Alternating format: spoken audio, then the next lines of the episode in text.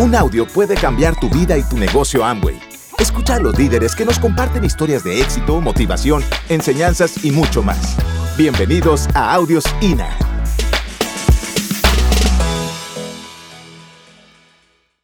Este, vamos a arrancar platicándoles un poquito.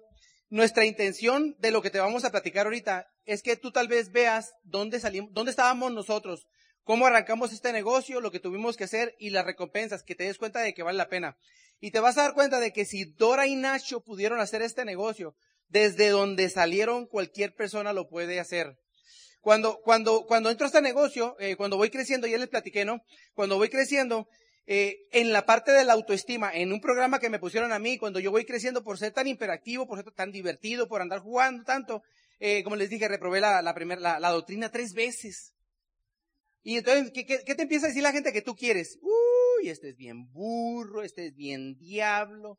Entró a la secundaria, bueno, como a los 15 años, entro a la secundaria, reprobó el tercero de secundaria tres veces consecutivas. No, hombre, este olvídate, la prepa tres años consecutivos. A los 15 años, mis papás se divorcian y tienen un divorcio horrible. No puedo platicarlo porque voy a llorar, pero, y tampoco no es, es el momento tampoco, ¿no? Pero tienen el, el, el, tienen un divorcio horrible. Yo veo lo que pasa entre mis papás, veo lo que está sucediendo, y yo en ese momento digo, yo juro que yo no me voy a, yo cuando me case va a ser para toda la vida. No me importa con quién me case. No me importa, digo yo, con quien sea, ¿no? Pero que nuestra relación sea íntegra, ¿no? Cuando nos, cuando nos conocemos yo ya tenemos una muy bonita relación. Eh, duramos algunos años de novios, empezamos a tener un montón de problemas, sus hermanas se meten entre medio de nuestra relación.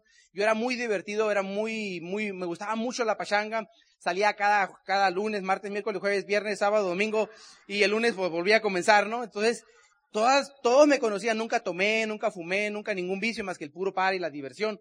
Y entonces todos me conocían así, sus hermanas me conocían, no, pero es que es un mujeriego, porque me miraban saliendo, bailando y divirtiéndome mucho. Y le decían cosas, lo total que querían, ¿cómo se dice? Eh, romper nuestra relación. So, tenemos un montón, tenemos, tenemos un montón de problemas. Cuando yo voy creciendo también, yo me acuerdo de chico, no sé si aquí se usa, se usa o se usaba, un pegamento que se llamaba el pegamento 5000. Un pegamento amarillo. Se lo ponían a los zapatos. Y luego, lo, típicamente el que se lo ponía no era el zapatero, era tu papá. Que o tu mamá que de zapatero y el pegamento todo colgado para los lados, ¿no? Yo me acuerdo que mis amigos me decían, oye, me, me decían borrego, ¿no? Me decían, oye borre. Me decían, préstame tu zapato para darle un tufo, ¿no? Me decían. Y entonces vas creciendo con muchas necesidades, te das cuenta de que, de que, de que de alguna manera las cosas buenas de alguna manera cuestan y te das cuenta de que tú no tienes la oportunidad me vengo para Estados Unidos, llego a Estados Unidos y al llegar a Estados Unidos, al no tener las posibilidades legales de conseguir trabajo donde, donde fuera y a llegar con unos tíos, me acuerdo que donde yo, donde yo, a donde yo llegué, Modesto, California, es, es, es agrícola. Y en el tiempo de la primavera, al tiempo del otoño, hay mucho trabajo. En el tiempo de invierno, como es agrícola, está todo bien tranquilo. Y yo me acuerdo llegar en, en invierno y me acuerdo no tener trabajo y no conseguir trabajo. Y me acuerdo una vez, me acuerdo que no había comida en la casa y me acuerdo que abrí el refrigerador porque iba a trabajar, iba a la almendra, a, variar la almendra y me acuerdo abrir la hilera, el refrigerador y no haber nada de comida, ni siquiera una horita de frijoles. Y yo me acuerdo ir a, la, buscar algo, ¿no? En la casa de mis tíos y me acuerdo que no encontrar nada y digo, oye, ¿qué voy a comer? Y me acuerdo agarrar un montón de tortillas, ponerle aceite, dorarlas y ponerle salicita y con agua. Me acuerdo que me harté de tortillas porque dije, voy a estar trabajando todo el día me acuerdo que durante el trabajo, un poquito orgulloso por mi personalidad, me decían, Nacho, ¿quieres comer? Agarra algo de comida. Y yo les decía, no, no tengo hambre. Pero decía, para que se me quite. Y no te puedo decir las palabras que usaban en mi mente, ¿no? Por menso, por no querer estudiar, por no querer entender. Si mi mamá me decía el programa. Entonces, estaba, estaba empezándome a frustrar porque quería superarme, quería tener un buen estilo de vida. La conozco a ella, empezamos a salir, sale embarazada, uh, tenemos muchos problemas. Yo no me quiero, yo no me quiero casar. Terminando, terminamos casándonos y yo me acuerdo de decirle lo que te dije. Yo tenía, había alcanzado a juntar un dinero para comprar un carro, vendo el carro y me, me regreso a México. Me regreso a México y, y te, había comprado una moto en México y tenía muchos amigos que nos gustaban las bikes, las motos. Y me acuerdo de llegar a Ensenada ella tenía siete meses embarazada cuando llegamos a Ensenada. Es introvertida, es melancólica ella. tiene 17 años de edad, yo tengo 22 años de edad aproximadamente. Llego a Ensenada, a mi barrio, con mis amigos, con mis compas, con mis otras, mis compas, perdón. Este, eh, eh, llego a Ensenada y todos me dicen, Borre, vámonos a la playa, a una lunada. Ella estaba embarazada, yo agarro la moto y le digo, mija, no es que no te quiera llevar, es que estás embarazada, te embarazaste. Salimos en la moto, salimos a, precio, ¿no? Llegamos a la playa, eran como las dos de la mañana, tres de la mañana, ella embarazada, no se llevaba bien con mi hermana, no se llevaba bien con mi mamá, en la casa de mi mamá, no conocía Ensenada, no conocía México, no, no sabía cómo moverse, 17 años de edad, y yo llego a la casa y le digo a las tres de la mañana, llego y le digo yo, este, la fiesta está bien suave, mija. Como tengo mucho tiempo que no veo a mis compas, pues me voy a regresar con ellos, nomás te quería venir a decir para que no te preocuparas. A las 3 de la mañana embarazada, no estás preocupada sola ahí. Total que eh, trato de arrancar un negocio en Ensenada, no me va bien, fue cuando pasó lo de Colosio en el 94, este, se va el dólar al doble, todo se cae y nos tenemos que regresar a, Estados Unidos. Al regresar a Estados Unidos, de alguna manera yo todavía vivía con mis tíos, eh, me caso y me voy a la casa de mi mamá. Al regresar a Estados Unidos, termino en la casa de mis suegros. Y empieza un coraje dentro de mí por ser mi persona, por la personalidad que yo tengo, tan orgulloso, tan machista, a lo mejor le podríamos decir, empieza un coraje porque no estoy trabajando, es invierno, está embarazada, viene un niño, yo, yo siempre dije que no me iba a divorciar, estamos con tantos problemas como pareja, no hay dinero, estoy en la casa de mis suegros, voy a abro el refrigerador, quiero agarrar algo de comida, ¿y qué crees que me pasa por la mente cuando quiero agarrar algo de comida? Si yo no puse dinero para, para, para la despensa me irán a decir algo, me lo gané. Y entonces, de todo ese sufrimiento que estoy pasando, ¿a quién crees que le echo la culpa? ¿A ella? ¿Para qué me atrapó? O sea, ¿para qué se embarazó? Le empiezo, le, le empiezo la verdad a hacer la vida imposible a ella. Imposible a ella. Un año y medio casados, se vuelve a embarazar y vemos el negocio. Mi niña nació el 23 de febrero de 1993. Yo entré al negocio, bueno, Alfredo y Silvia Medina, a diamantes, eh, diamantes ejecutivos en Estados Unidos y diamantes fundadores en México, llegan a nuestra casa el 22 de febrero de 1996. Yo entré al negocio el, día que nació mi hija, un día después. Entonces, ella estaba, eh, estaba recién, recién aliviada, yo tenía tanto coraje eh, y, te digo algo, seis meses sin este negocio nos hubiéramos divorciado. Seis meses ya no aguantábamos, ya estábamos como perros y gatos. Yo me fui a un primer evento solo a Los Ángeles, ella dijo, pues que se vaya, total. Por eso, por eso, por eso ella se metió a vender Mary Kay, porque con embarazada te trataba de hacer algo en su estado, en, en un poquito, en el tiempo libre que tenía. Porque ya sabía que nos íbamos a divorciar, era, era, ya, ya, ya no era, ya no era, ya no era, eh, no, no, estaba en duda, ¿no? Ya, ya íbamos para allá, nuestra relación, ya, no podíamos estar juntos un poquito más de tiempo. Por eso nosotros amamos este negocio. No tiene nada que ver, y fíjate, y fíjate, hasta ahí, te voy a hacer una pregunta yo a ti. Éxito, para mí, ahora después de que estamos en este negocio y tenemos ya 22 años haciendo este negocio, con 46 años de vida, me he dado cuenta que el éxito no tiene nada más que ver con el dinero. Porque de qué te sirve tener mucho dinero si te llevas de la patada como perros y gatos con tu esposa? ¿De qué se sirve tener mucho dinero si tienes una relación quebratada con tus hijos? Si tus hijos entre ellos no se pueden llevar, no se pueden hablar. Y entonces me doy cuenta que el éxito no tiene que ver con una sola área. Puede ser muy exitoso en tu negocio, puede ser muy exitoso en, en tu profesión, puede ser muy exitoso en el área de finanzas, un genio en el área de las finanzas, ser multimillonario pero eres vacío en otras áreas. Y cuando te empiezas a dar cuenta, me doy cuenta de que este negocio no es de productos, aunque es el producto el que movemos para generar un volumen, como cualquier negocio. Este es un negocio de liderazgo. Este es un negocio de gente. Y cuando llega Alfredo y Silvia Medina me dicen, Nacho, ellos sabían que me quería divorciar y me dice Alfredo, este libro me da, enriquezca su personalidad me da el libro, te va, te va a salvar el matrimonio, te va a ayudar el matrimonio. Yo le digo, muchas gracias, se voltea y lo vi toda la fregada. A mí qué me importaba salvar el matrimonio. Yo sabía que yo me quería divorciar. Yo les había dicho, yo andaba en las convenciones y andaba en las convenciones enfrente de ella, no me importaba. Andaba en las convenciones y pasaba una muchacha guapa.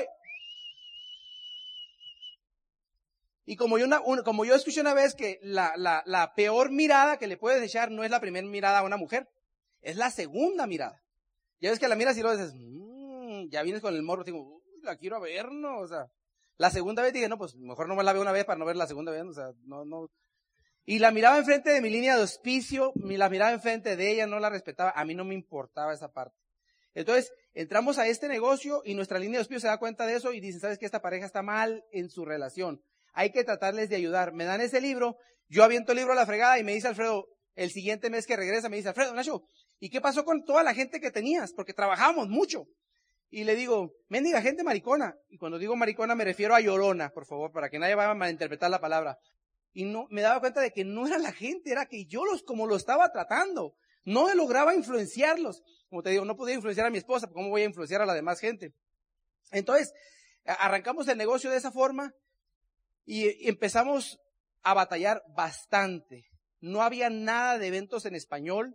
No podíamos salir para este lado, a Mexicali, a Tijuana, a, ver algo en español. Queríamos tratar de armar algo y no podíamos. Llamábamos por teléfono y todo era en inglés. Los catálogos eran en inglés. No había nada completamente. Tenías que hacer las órdenes pidiéndole a, a, tu platino. O sea, le hacías la orden y le pedías a la persona en San Diego. Le llegaban los productos al de San Diego. El San Diego nos lo mandaba a nosotros. Cuando me llegaban a mí yo se lo pasaba al otro. El otro se lo pasaba al otro. Y para cuando le llegaba al otro ya nos, ya pasaban dos meses. Cuando nos pagaban, le llegaba el cheque al platino, la gente nos decía, enséñame un cheque de la corporación que diga tu nombre. Y yo le decía, hasta que no sea platino, no me hagan un cheque que diga Amway. Mientras tanto me daba el platino en San Diego, me mandaba un cheque a mí, me decía, tú ganaste el 9% de tu volumen, aquí está, ahora tú pagas a los de abajo. Y cuando le pagábamos a uno, el otro le pagaba al otro, que le pagaba al otro, a veces no le pagaba al otro. Y la gente se rajaba porque nunca me llegó ningún cheque. Y así estuvimos tres años trabajando increíblemente fuerte, duros, la verdad, como unos animales. Yo recuerdo que una de las cosas que me afectó mucho a mí es que yo ver a diamantes que decían en este negocio, es que tienes que leer, es que tienes que aprender. ¿Y qué crees que decía dentro de mí el programa? Es que soy un burro. A mí no se me pega lo de los libros. Y lloraba y me metía, yo quería levantar este negocio porque no miraba otra esperanza. Y me metía al baño y lloraba y decía, por favor, tú sabes que yo quiero levantar este negocio, yo le quiero dar mejor vida a mi familia. Entonces, ¿sabes qué? Pues si no puedo, no puedo aprender despierto, aunque sea dormido. Y ponía las bocinas con un cassette en aquel entonces a que diera toda la noche el cassette, los que, los que son de el iPad para acá, luego les explico. Este, eh, todo el cassette con una bocina, y ella me decía, Nacho me decía, quita eso. Y yo le decía, ¿cómo quieres que lo quites? Si tengo que aprender y no puedo aprender de despierto, aunque sea dormido, y que su consciente se le pegue algo. Este, estaba tan frustrado con la vida, estaba tan frustrado conmigo mismo y te voy a decir algo. Por eso hoy te digo que saliendo de donde yo salí con las ganas de divorciarme, viendo nuestra relación tan dañada como estaba, yo hoy te puedo decir, y respeto lo, opuesto a esto, por favor, que se entienda, yo no creo en el divorcio. Porque si yo pude salvar mi matrimonio, cuando una pareja se, enamora, en el, en el momento del enamoramiento hay cosas que hacen que los mantienen enamorados. Después, ¿qué es lo que empieza a pasar cuando se casan? Empieza a salir el verdadero yo. Porque de novios eras una falsa, eras mentirosa, eras una mentirosa y un mentiroso. ¿Cierto o no es cierto? Porque cuando estás con tus hermanos en tu casa, ¿quién de ustedes agarraba los calcetines y se los tiraba a sus hermanos? No, lo embarraba y hacía cosas así. Y enfrente de la novia, no, espérate, hay que comer la pizza con tenedor y con cuchillo. Si me le abres, le abres la puerta para que se meta y todo. Ya nomás te casas. Ya ábretela tú. Ay, pero tú no me tratabas así igual. Sí, pero pues ya estás conmigo, ya estás aquí, ya qué, ya, o sea. Y empiezan a hacer un montón de cosas que tarde que temprano te alejan del enamoramiento, tarde que temprano te alejan hasta que dices, ya no lo aguanto. Ya no la aguanto. Pero la pregunta es esta y hagamos un examen. ¿Cuánto tú sabes acerca de finanzas? El resultado enséñame tu cuenta de banco. Y tú dices, bueno, yo tengo dinero, perfecto. ¿Cómo está tu relación con tu pareja? ¿Cuánto has aprendido? ¿Cuál es tu sabiduría? ¿Cuánto sabes? ¿Cómo está tu relación con tus hijos? Y pones palomita en el examen y te das cuenta de que a veces estamos ignorantes en muchas de las áreas. Y entras a este negocio y bendito negocio. Bendito, bendito negocio. Yo amo la corporación, amo la oportunidad Amway, no tanto por el producto, sino por mi línea de auspicio, por el sistema, por los valores que la compañía puso, los fundadores pusieron. Yo estuve involucrado en el board en Estados Unidos. 15 representan a, la a, los IBOs en Estados Unidos. 15. Yo llego en primera clase ahí, está Dexter Yeager, está, o sea, yo llego, yo, latino, no hablo en inglés casi. Y estoy con ellos, llego en primera clase, te atienden súper bien. De venida, me lleva la limusina al aeropuerto, yo me siento súper bien. Y me dice uno, me dice, me dice uno de los choferes, oye, hubo mucha nieve, dos de las limusinas se quedaron, me dice, ¿podríamos llevar a, otros diamantes con usted? Me dice. Sí, le digo, no hay ningún problema, les doy raite. Espérate. Yo llevaba el ego inflado ahí en ese momento, ¿no? Llevamos al aeropuerto y me dicen, el señor Álvarez, no importa si nos desviamos poquito. Y fuimos a dejar unos dobles diamantes y un embajador corona. Y luego me dicen, ¿tú te quedas aquí con nosotros? No, le digo, yo voy por la línea otra, ¿no? La, que sea, ¿no? Y luego me dice, oh, ¿tú no traes jet?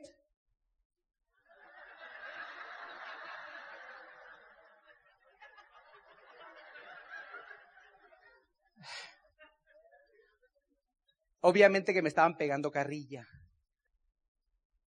Yo me quedé, wow. Y me dijo Alfredo, eso fue lo que me dijeron ahí, pero me hizo recordar lo que me dijo Alfredo un día. No te preocupes, porque todo lo que yo sepa te lo voy a decir a ti para que tú tengas éxito. ¿En dónde te dan eso? Amor, porque yo me agarro hablando y me agarro hablando y... Déjame, déjame decirte la última. Déjame decirte la última. Toda la vida yo batallé con mi autoestima porque yo pensaba, yo sentía que no valía, sentía que no servía para, para mucho, no, no para nada, pero para mucho. Y me acuerdo, me acuerdo de cuando todo el mundo te dice que eres burro, que eres esto, que eres lo otro, este, estás trabajando en trabajos donde te tratan bien mal por no tener, las condiciones legales, sientes el racismo muy fuerte. Y me acuerdo tratar de levantar este negocio. El primer mes, Va Alfredo y Silvia Medina a Modesto, California de Ensenada, aproximadamente 10 horas. Primera, primera vez que van para allá. Llega Alfredo y Silvia Medina, yo les prometo, yo les prometo que va a haber como 300 personas. Trabajaba increíblemente, no comía. Ella me decía, come, si quieres que trague, échame para el camino, yo me voy a dar el plan. Era una cosa increíble el trabajo que, que, puse, ¿no? En este caso todavía no estaba ella integrada conmigo. Y, y me acuerdo que llega Alfredo y Silvia Medina y rento un, un, una, un, salón en un centro, de convenciones para 300 personas, para 150 personas porque yo pensaba que iba a haber 300 personas. Le dije Alfredo, va a haber 300 personas, te lo aseguro. Trabajé muchísimo y, y me prometieron, ¿no? Mis amigos, mis amigos me dijeron que iban a estar ahí, me juraron, mis mejores amigos. Llega, llega el día de la junta, eran las 7 de la noche, estamos en el salón preparando todo. Se hacen las ocho de la, de la noche y llegan siete personas. Dora, sus hermanas, mis suegros, mi hermano y un compañero de trabajo. Un solo invitado. Lo bueno que era mío. En ese momento, tener que verle la cara a Alfredo y a Silvia Medina de frente, me dio tanta vergüenza que haberles quedado mal. Me acuerdo que eran las 8.15, no llegaba la gente y Alfredo estaba como viendo, ¿no? O y me daba tanta vergüenza y me acuerdo que otra vez voy a tenerme que enfrentar a decirles, pues lo siento, fallé otra vez. Me acuerdo que salgo caminando al centro de convenciones, como dos kilómetros más o menos, lo doy la vuelta llorando. Tanto coraje que tenía por dentro. Otra vez, tengo que dar la cara y me van a decir lo mismo. Me acuerdo que Alfredo me encuentra en el camino y me da, me da sentimiento esta parte porque voy caminando y yo digo, ¿qué le voy a decirme? Qué vergüenza, pues hice manejar 10 horas. Y yo soy una persona de palabra, por mí no quedó, mis amigos me quedaron, mis amigos me quedaron mal y no te puedo decir las palabras que decía. Llego, llego, al, al salón de darle la vuelta y Alfredo me dice, ven Nacho, me dice, ¿qué pasó? Alfredo, discúlpame, perdóname. Yo, yo quería hacerlo diferente, tratándome de disculpar y me acuerdo que me agarra los ojos y me dice, levanta la cara, me dice. Y mirándome a los ojos me dice, tú no te preocupes por los que no vinieron, me dice. Porque si encontramos un líder, me dice, podemos construir un imperio. Y ese líder eres tú. Ese líder eres tú.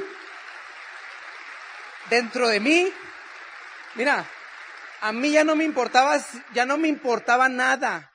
De ahí en adelante, tú no, si, si yo había trabajado fuerte en ese mes, ya no me importaba nada de eso. Nada más para decirle a él gracias porque creíste en mí. Por como me hiciste sentir en ese segundo, en esos segundos, con las palabras que me dijiste, yo me hago diamante, bro. Nada más por eso. Porque nadie hasta ese momento me había dicho a mí que él creía en mí. Y mucho menos, y mucho menos que si podían encontrar un líder, podían encontrar, construir un imperio. ¿Y que ese líder era yo? Y te voy a decir algo, en agradecimiento a eso me hice diamante. En agradecimiento a eso me ha puesto miles de gentes en el negocio. En agradecimiento a eso porque nadie más me ha invitado. Yo creo que las mejores gracias que le puedes dar al que te invitó, la mejor gracia que le puedes dar a, tu mentor, a alguien que confía en ti, es llenar el siguiente estadio de la próxima convención. Ay, Nacho, pero es que no tengo dinero. Pero es que el boleto cuesta mucho. Y me dan ganas, discúlpame la palabra, ¿no? Si lo pensaste. Pero me dan ganas de decirte lo que yo le dije a aquellos cuando entraron al negocio. Porque estábamos tan comprometidos. En mi mente yo decía, ¿cómo va a ser posible yo trabajar hasta los 65 años y terminar como el patrón que me está enseñando a mí lo que yo tenía que hacer en el trabajo? Es más caro eso. Yo puedo serme libre con este negocio. ¿Cómo le voy a quedar a Alfredo, Alfredo y a Silvia Medina mal? Y entonces teníamos que hacer lo que teníamos que hacer. Pero es como cualquier negocio. Si no te arriesgas, no haces nada. Y hasta que no quemen las barcas, no vas a hacer algo. Porque tienes miedo, porque estás dudándolo, porque no estás seguro. Y no te estoy diciendo que salgas a comprar boletos. Tú sabrás lo que tú tienes que hacer cuando tú estés decidido. Cuando tú digas, este año es mi año. En ese momento tú ya vas a saber lo que vas a tener que hacer. Disculpa la manera de decirlo, pero así soy yo. No le vas a pedir permiso a tu vieja para levantar el negocio. Con todo respeto se lo digo. Y no le digo vieja a nadie. Es cotorreo. Familia, los queremos y nos estamos mirando en las playas del mundo. ¡Saludos!